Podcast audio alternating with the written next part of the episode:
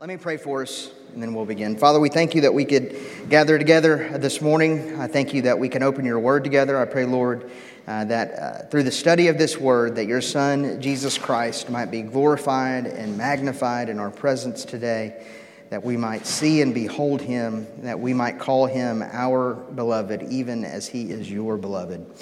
Uh, we thank you for giving us your life giving word, and we thank you for encouraging us through the Holy Spirit to read it, to understand it, and to know it. I pray that you would do all of these things for your sake. We pray it in Christ's name. Amen. Okay, so we have gotten all the way to the end of the writing section. Last time we focused on Ezra, Nehemiah, and Chronicles as the, the final books of the Old Testament. My Bible's over here. So, uh, as the final books of the Old Testament. Uh, there is some evidence that Ezra, Nehemiah, and Chronicles were collected as a group together and were actually distributed among different synagogues and different believers uh, during the Old Testament time. So they were gathered together, collected together. Uh, and so there is I guess, a scholarly assumption that these three books are meant to be read together and understood in connection with each other. And I think what lends itself to that, uh, to that argument uh, is the structure of these books. How Ezra, do y'all remember how Ezra begins? What does Ezra begin with? This famous historical, this incredibly important historical event. Does anybody remember? You can look at the title, the heading at the first part of Ezra if you're the decree of Cyrus. Ezra begins with the decree of Cyrus. King Cyrus uh, is uh, uh, King Cyrus of Persia, well known historical figure. There have been bi- biographies written about him uh, because we have so much historical information about him. King Cyrus, he makes this decree. What's the substance of the decree? Do y'all remember? Does anybody remember what the substance of the decree, the content of the decree? That's right, that God's people can return and rebuild the temple. And so that's what Ezra does. He is uh, a priest uh, and he is tasked to go and rebuild the temple. And so they do that. Nehemiah is about the rebuilding of the walls of Jerusalem and the miracles that happen, uh, how God accomplishes that.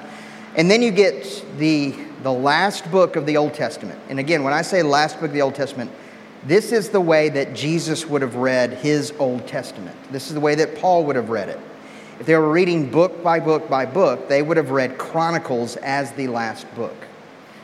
There was a 400 or so year period between the end of the writing of Chronicles and the first book of the New Testament. It's called the intertestamental period.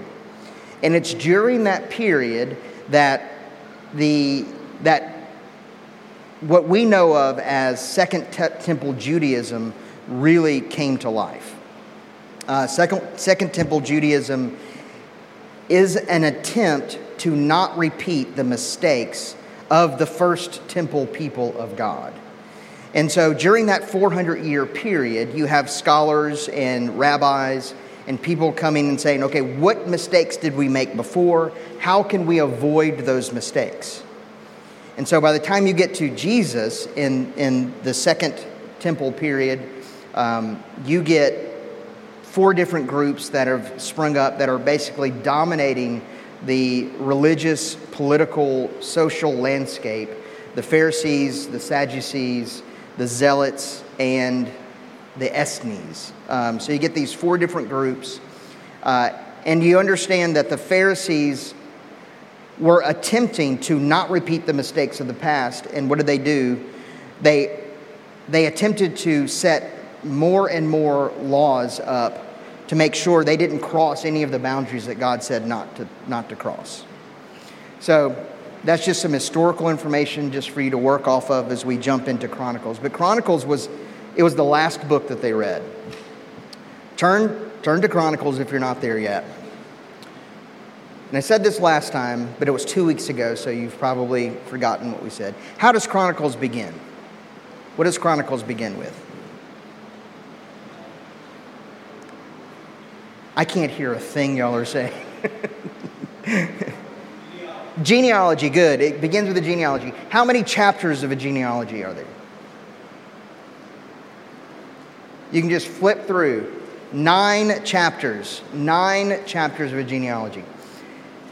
This is wonderful devotional material. If you want Advent reading, um, sit down and read through these nine chapters day by day. Just take a name, take a name every minute or so, and just reflect upon that name. Um, now, look, okay, you, I need you to do some work for me. How does it begin? How does the genealogy begin? Who does it begin with? Adam. Okay. Now, who was Adam? First man. First man created by God. How does it end? How does the genealogy end? Go back to chapter 9. How does it end? Okay. The son, yeah. Um, this is whole this whole section though i need to step back a little bit. This whole section is really about david okay? It's really about david. And look at chapter 10 and you begin to see kind of the the history of david and the line of david. What's the point of the genealogy? Why nine chapters worth of names that we can't pronounce? Is there any significance to, of, of these chapters to contemporary Christians? I mean, the answer to that question is yes, because God inspired it. He put it in His Bible. He wants us to read these things. And we do a disservice to God's Word when we say, oh, I can't read them. I don't understand. I don't know what they're for. So, what I want to do is try to teach you what is it for? Why are these names there? What do you think? What's the purpose? Uh, genealogy of uh, Okay, show the genealogy of Christ. That's a good that's a good answer. Yeah. Any other guesses?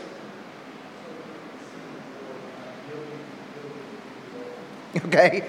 I mean, possibly, although I don't know that they had that in mind. Probably, but it is helpful to see. Yeah, I mean, it, there is a uh, yeah, you can trace the lineage back through all these names. Yeah. Okay, so much like giving credibility through the line, yeah, through uh, of Christ through the line of David.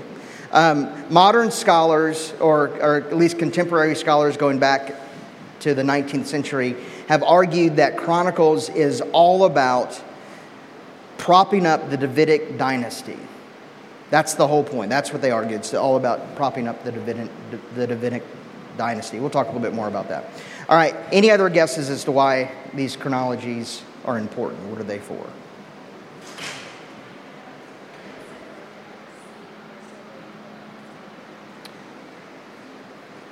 Yeah, so what you begin to see in Genesis chapter 3 is that there is going to be a seed that is going to come forth. And that seed is going to come through one family. And so this traces the line or the seed through that one family. And it goes, where does it begin? Adam, at the beginning. It begins all the way back at the beginning. And then it goes all the way through through the most important characters in the Old Testament. The, the most important people, it traces the line, the seed through all of them here's, here's my main point. If you want to quickly um, explain and give background information regarding the history of God's people, a genealogy is the best, fastest, most concise way to do it. Now, you and I didn't grow up with all of these different names, but if you were growing up in a Jewish family, you would grow up hearing these names constantly. And as soon as you heard the name, the history of those names would come back to you. And you would be thinking, oh, that's this person, that's this person, this person. What the genealogy is doing is it's connecting the dots for you, and it's taking you through the entire history of the Old Testament leading up to David and his son Solomon. Genealogy is history. Now, why would that be important at the end of the Old Testament? Because you need to know what you're going to cover or what you've already covered. If you want to do it quickly, here's nine chapters of names that do that for you. Okay? Now, just remember that. Next time you're reading through a genealogy, it's meant to be read as history. It's meant to catch you up in the story about where you've been and, and basically also where you're going. All right? So, nine chapters in Chronicles of history. And then you begin in chapter 10 with whom? David. You begin with the line of David and King David. And it goes through and talks about uh, David and everything that David does. Um, it leaves out some information. Chronicles leaves out some information. What information do you think it leaves out? it leaves out stuff that makes David look bad, right?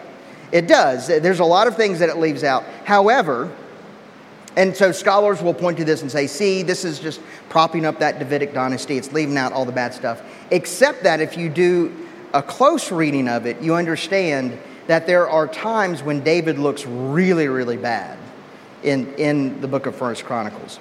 Um, Okay, so First Chronicles, you have David, you have chapter after chapter of, of David. Look at First Chronicles through to the very end, uh, basically around chapter 22. What begins in chapter 22 of First Chronicles?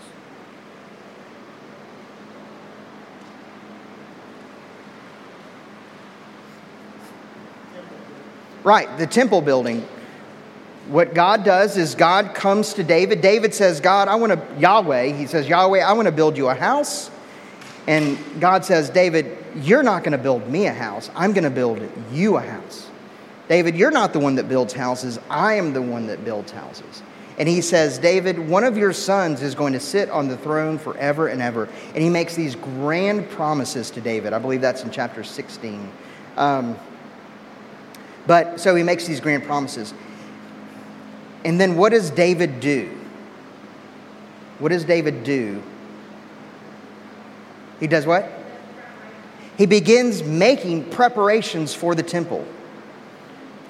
Now, I haven't read a lot of Book on Chronicles. I haven't read a lot of, done a lot of research on this, but, it, but in teaching through Chronicles, I think David made a huge mistake in Chronicles and in First in uh, in uh, Second Samuel. I think there's a huge mistake that David makes.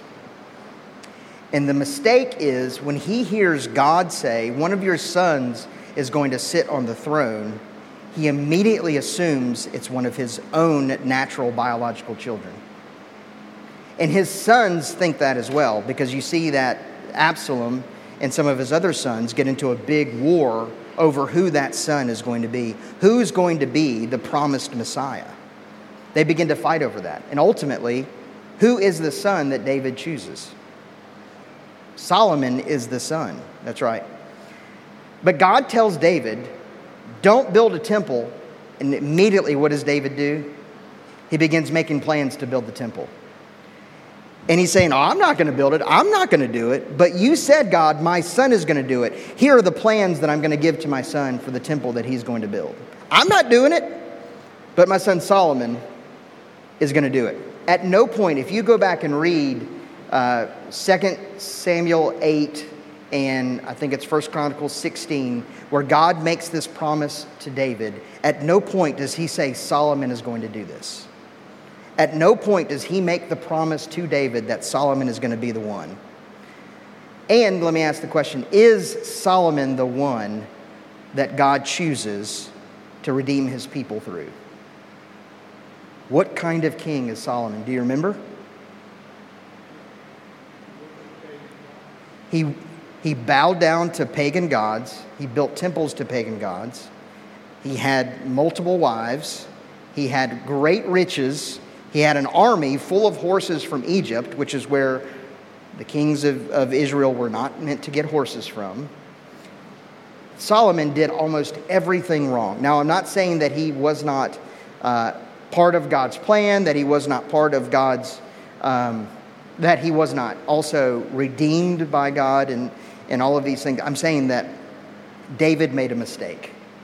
David assumed that Solomon was the one, and Solomon assumed that as well. Uh, I don't have time to look at it into it, but it, but as you transition from First Chronicles into Second Chronicles, you have David dying and giving instructions to Solomon, and Solomon taking the reins and going ahead and building the temple. And then in Second Chronicles, at the um, what do they call that? At the um, what is it called? The ribbon cutting of the of the temple. What's the name for it? Uh, dedication. Thank you. It's not the ribbon cutting, but you know what I meant. The dedication of the temple. They have this massive celebration. It takes, it takes a week to do it, and then they have add on two extra weeks because it's such a great celebration. And then at the end of all of that, Solomon goes to sleep and he has a vision. The Lord comes to him in a vision and he says, Solomon, I tell you what. The, the language, the, the way that he says it is really fascinating. He says, I will allow you to worship me at this temple. I have chosen that this place will be the place that you worship me until you mess up. It's fascinating that he does that. He is saying, You've gone through all this trouble, but I never told you to do this. I will allow you to worship me here for a little while. But then I'm going to remove my spirit because y'all are going to stop worshiping me the way that you should. And that's exactly what happens. Go back and read uh, at that point where I think it's I think it's Second Chronicles chapter 8 or chapter 9 somewhere in there where God appears to Solomon and he says, "I have chosen this place for you to worship me." It was not a done deal that that was the place where God was going to be worshiped because before that God said, "I don't need a temple to be worshiped in." Okay. Well, ultimately, Solomon comes, Solomon builds the temple, and then the temple is, uh, or Solomon after him, his two lines split, and you have the northern kingdom and the southern kingdom. Uh, and you have the sordid, sordid affair of, uh, of all of the, the terrible things that happen once the kingdom is split, um, all because of Solomon's unfaithfulness. Okay? Um, ultimately, and it traces the line of David. If it's a pro Davidic um, book, they sure do mention the idolatry of David's line a good deal. Um, and the whole point of this, as wisdom, as writing, is to meant to sh- is to show you. Um, it's meant to give you hope in the midst of massive discouragement when the leaders are failing when the kingdom looks like it's been torn apart, when the kingdom of God looks like it's been torn apart. Um, and ultimately, you get to the very end, and we're going to focus now at the very end of Chronicles. So turn to the end. Jerusalem is, is sacked, all the people of Jerusalem are taken away. Um, and then you get uh, chapter 36, verse 22. Once again, the proclamation, proclamation of Cyrus. This is that structure that I was talking about, the book ends. It begins with the proclamation and it ends with the proclamation. So, through these three books, history hasn't gone very far. And that's kind of the point. There's not a whole lot of history that has taken place in between here, and God's people haven't changed very much. So, what are we meant to learn? Let's, let's look. Second Chronicles uh, 36 22. Now, in the first year of Cyrus, king of Persia, that the word of the Lord by the mouth of Jeremiah might be fulfilled, the Lord stirred up the spirit of Cyrus, king of Persia, so that he made a proclamation throughout all of his kingdom and also put it down in writing. I want to stop there. Um, it's an interesting thing that they, they're giving you. I think Ezra wrote this. We don't know exactly who wrote this, but Ezra is a prime candidate for, for the person who wrote this You're giving lots of historical information about how the Persians operate in those few verses. Um, so here's Cyrus, this great king. It's his first year, and he makes this proclamation. And we have historical record of this proclamation, of him making this proclamation. Why do we have an historical record of this from Cyrus, king of Persia? What do you think? because he wrote it down. He had it written down that this was going to happen. And so we have this record of him writing these things down. I just think that's interesting because it once again verifies gives the, it shows the veracity of the historical record of the Old Testament. We don't need it to believe it, but it's helpful to have. So here you have this pagan king, Cyrus, claiming that the Lord, he's using the covenant name Yahweh. So there's something about Yahweh, he knows about Yahweh. And he's claiming that Yahweh has done something. Uh, uh, well, we're going to see what the proclamation is in a moment, but he's done something and he has it written down. And that's important because the Persians had a law that if a king just made a proclamation, then it didn't have to be carried out if he would stand up in the morning and go out on his balcony and declare to the world that everyone had to have scrambled eggs and breakfast for breakfast, or scrambled eggs and bacon for breakfast, then you could listen to it if you wanted to, but you didn't have to. But if the Persian king had it written down, if it went into the historical record of the kings, then it had to be obeyed, it had to be followed. Um, and so here's someone operating off of the understanding that this is a really important thing. The king is making this proclamation and he's having it written down. Okay? Let's look and see what the proclamation is. Verse 23 Thus says Cyrus, king of Persia. Does that sound familiar? All right. Uh, he is mimicking the, uh, the language of the prophets by saying, Thus saith the Lord, thus says the Lord. But now he is putting himself in that place to say, Thus says Cyrus, king of Persia, the Lord, that is Yahweh, the God of heaven, has given me all the kingdoms of the earth, and he has charged me to build him a house at Jerusalem, which is in Judah. Now, this is fascinating stuff. Um, Okay, so you have this ruler of Persia. Do y'all know anything about the Persian Empire? What do you know about the Persian Empire? Brutal? What else? Everything. right. The Persians took over everything. Persia uh, and, and the capital of Persia was the center of the world, the center of economics, the center of, um, of academics, the center of culture and society. It was the center of everything. And here is this Persian king saying, Yahweh has told me to build him a temple. Where? In Jerusalem. And what is Jerusalem relative to the capital of Persia? It's, it's nothing, it's far away. It's in this backwater place that very few people have ever heard of, and no one really wants to go there. And yet, the king of Persia says, I want, I'm going to fund the building of this place because God has given me all of these kingdoms, and I want to do this for him. Isn't that fascinating? It's fascinating, fascinating also because the prophecy was that one of the sons of David would rebuild the temple, but here now, you have this Persian king saying that he's going to rebuild the temple. Wait a second, that's weird. That should give us pause, but we can pause and then move on. All right, so the Persian king says, I'm going to build this temple for God in Jerusalem. Um, and then look at what he says.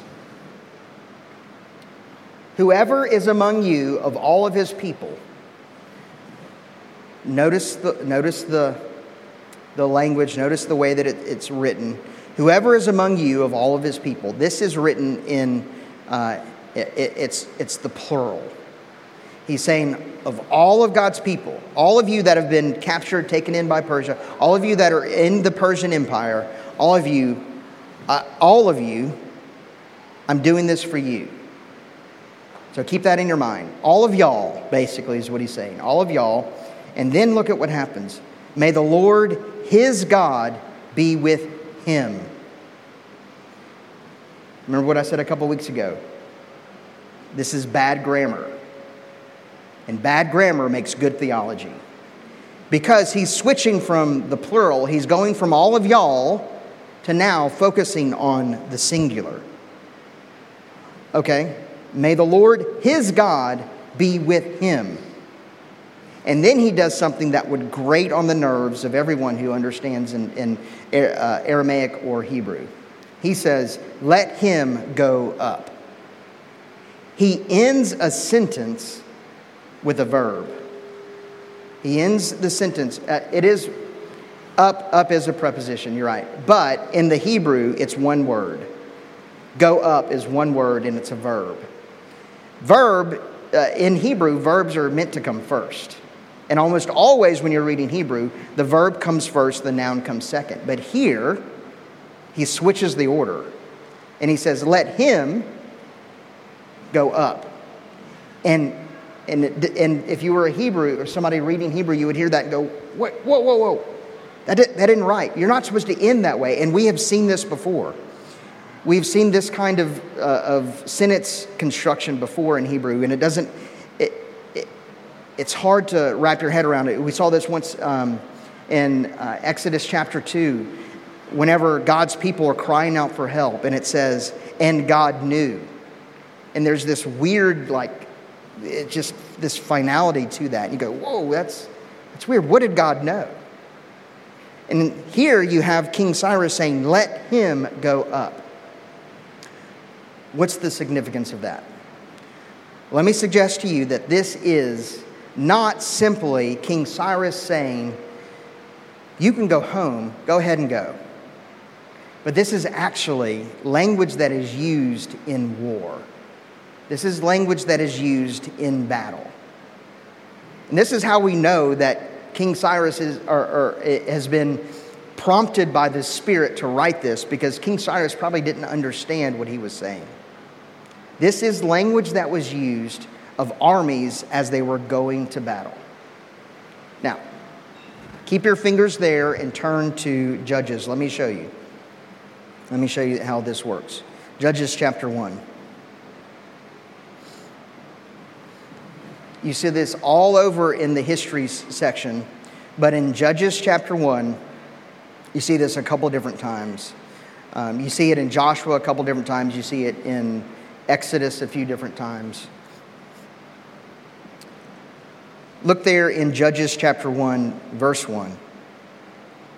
After the death of Joshua, the people of Israel inquired of the Lord, Who shall go up first for us against the Canaanites to fight against them? Who shall go up? And then the Lord said, Judah shall go up. Behold, I have given the land into to their hand. That happens over and over where the people inquire of the Lord and they say, Who shall go up? And the Lord comes back and says, Judah shall go up. Go up to do what? Go up to fight. This is language that is used of battle. All right, so if you're hearing this from King Cyrus, and, and as the, the, the writer here is writing these things out, it ends on this language of let him go up. And your assumption is let him go up to do what? to go up to fight. Not just rebuild the temple, but to go up to fight. And notice who it is that's going up. It's a him, right? Remember back in Genesis 3 15?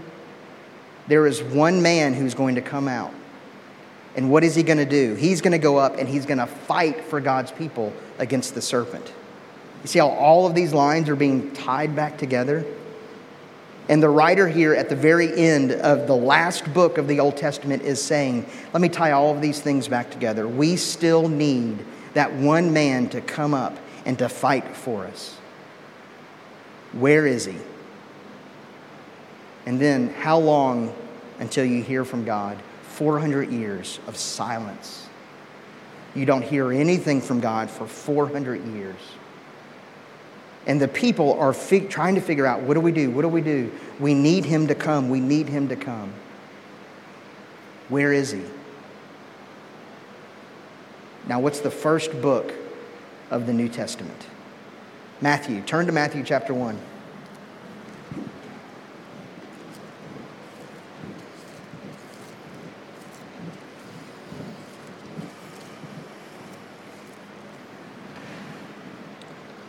Matthew chapter 1, starting at verse 1. It, uh, this is like the bell is still ringing 400 years prior to this. Who's going to go up and fight? Who is it going to be? And then Matthew chapter 1, verse 1. The book of the genealogy of Jesus Christ, the son of David, the son of Abraham. Who's going to go up and fight for God's people? It's going to be Jesus Christ. Not Jesus Christ. Christ isn't his last name, Christ is his title. Jesus, the Christ, the Messiah, the anointed one, the one that God has chosen to fight for his people. Remember that with David? David was the king that God chose to fight for his people. And now the new David, the better David, King Jesus, is the one that, that God has chosen to fight for his people, finally, ultimately, to finish the job that was started in Genesis 3, chapter 15. Now, what follows after that? What follows after Matthew chapter 1, verse 1? What do you get? You get a genealogy. Um, how many books of the Bible do you think begin with a genealogy? Think about it. There are 66 books of the Bible. How many books begin with a genealogy? Three?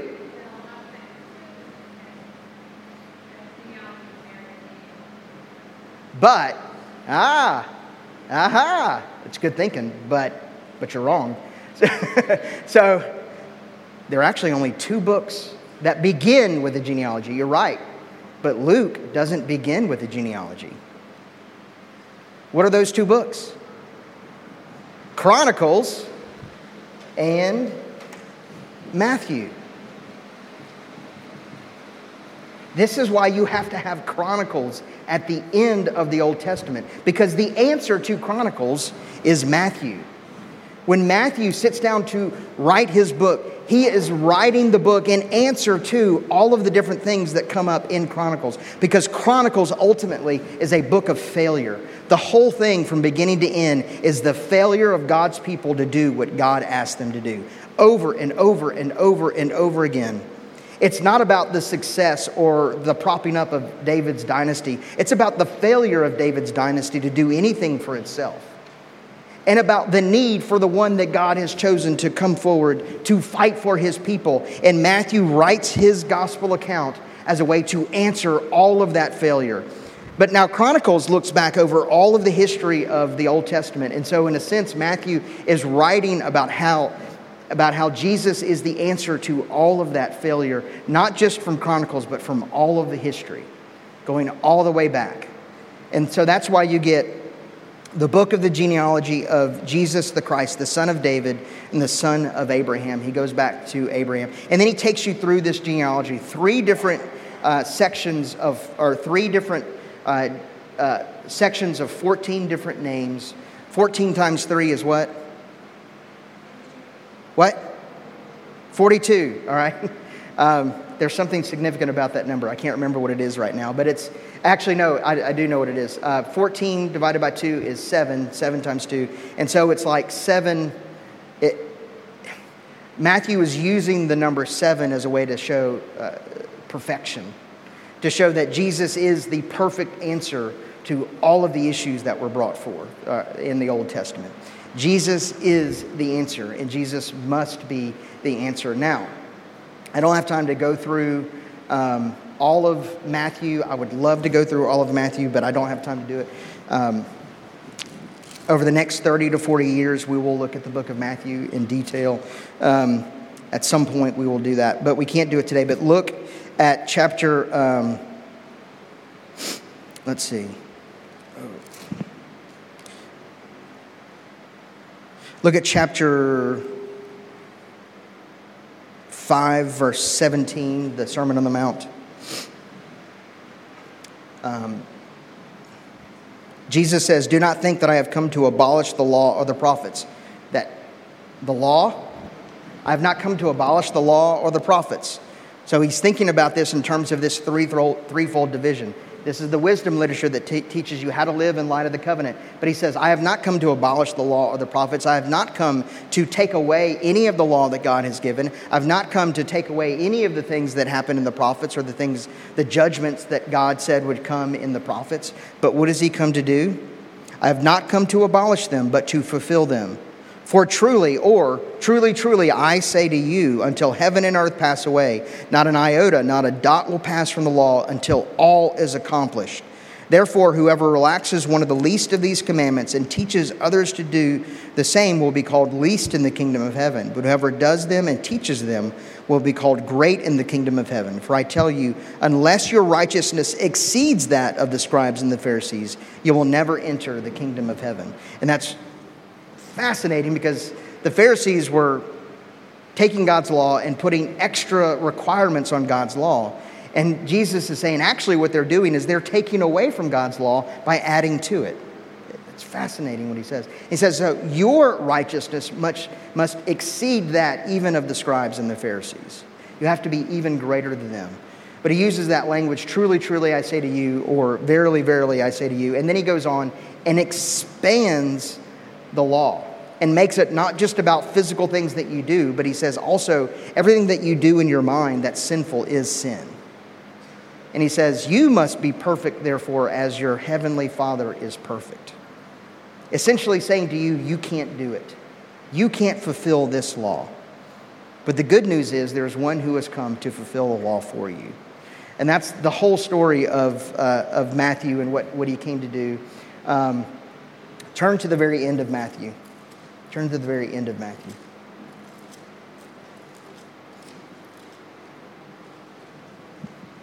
You get the Great Commission. The Great Commission. Most of you probably know this by heart. Um, 28, starting at verse 16. Now the eleven disciples went to Galilee to the mountain to which Jesus had directed them. And when they saw him, they worshiped him, but some doubted. And Jesus came and said to them, All authority on heaven and earth has been given to me. Does that sound like anybody we just read? See what Jesus is doing? He's using the words of Cyrus and he's saying, Cyrus wasn't the great king. Guess who is? All authority in heaven and on earth, not just the kingdoms of the earth, like Cyrus says, but all authority in heaven and earth has been given to me. And the point there is that Jesus is the better Cyrus. Jesus is the better one who brings his people all the way home. So, what do you do? Go therefore and make disciples of all nations, baptizing them in the name of the Father and the Son and the Holy Spirit, teaching them to observe all that I have commanded you. And behold, I am with you always to the end of the age. The point is this Jesus is the answer to everything that comes before. He's the answer to all of the failure of God's people. He's the answer to the, pro- uh, the prophets and the law. He's the better Moses. He's the better Israel. He's the better one. And that's Matthew's point. And if you, if you take Chronicles and you stick it here at the end of First, King, First and Second Kings, you miss the point. That's the whole point. It's all about Jesus. Remember? It's about two things Jesus and the kingdom of God. And all of the Old Testament is driving the point home that you need this king, the one that God has chosen. Now, that's the Old Testament. We're finished with the Old Testament, except we're never really finished with the Old Testament because Matthew is all about the Old Testament and how Jesus fulfills the Old Testament. And then what's the next book you get? Luke? Or, I'm sorry, Mark. And then Luke, and then John. Matthew, Mark, Luke, and John. Yep.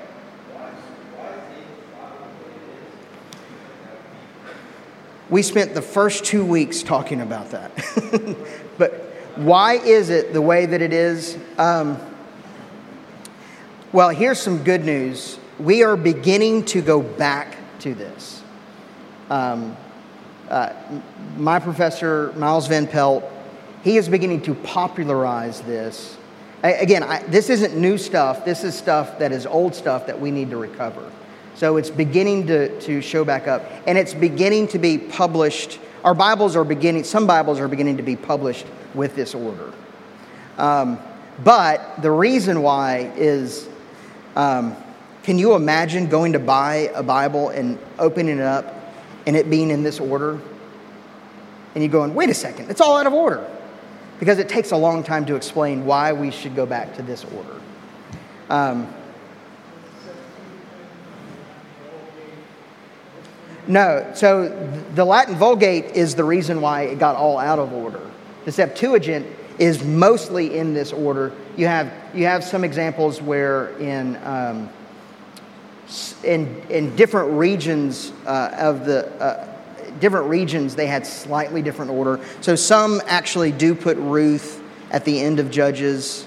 Um, and then I can't remember, some put like Lamentations in a different place. But by and large, up to at least the first, first century and then even into the third century AD, most um, of the Hebrew lists that you see of the Old Testament are in this order, by and large.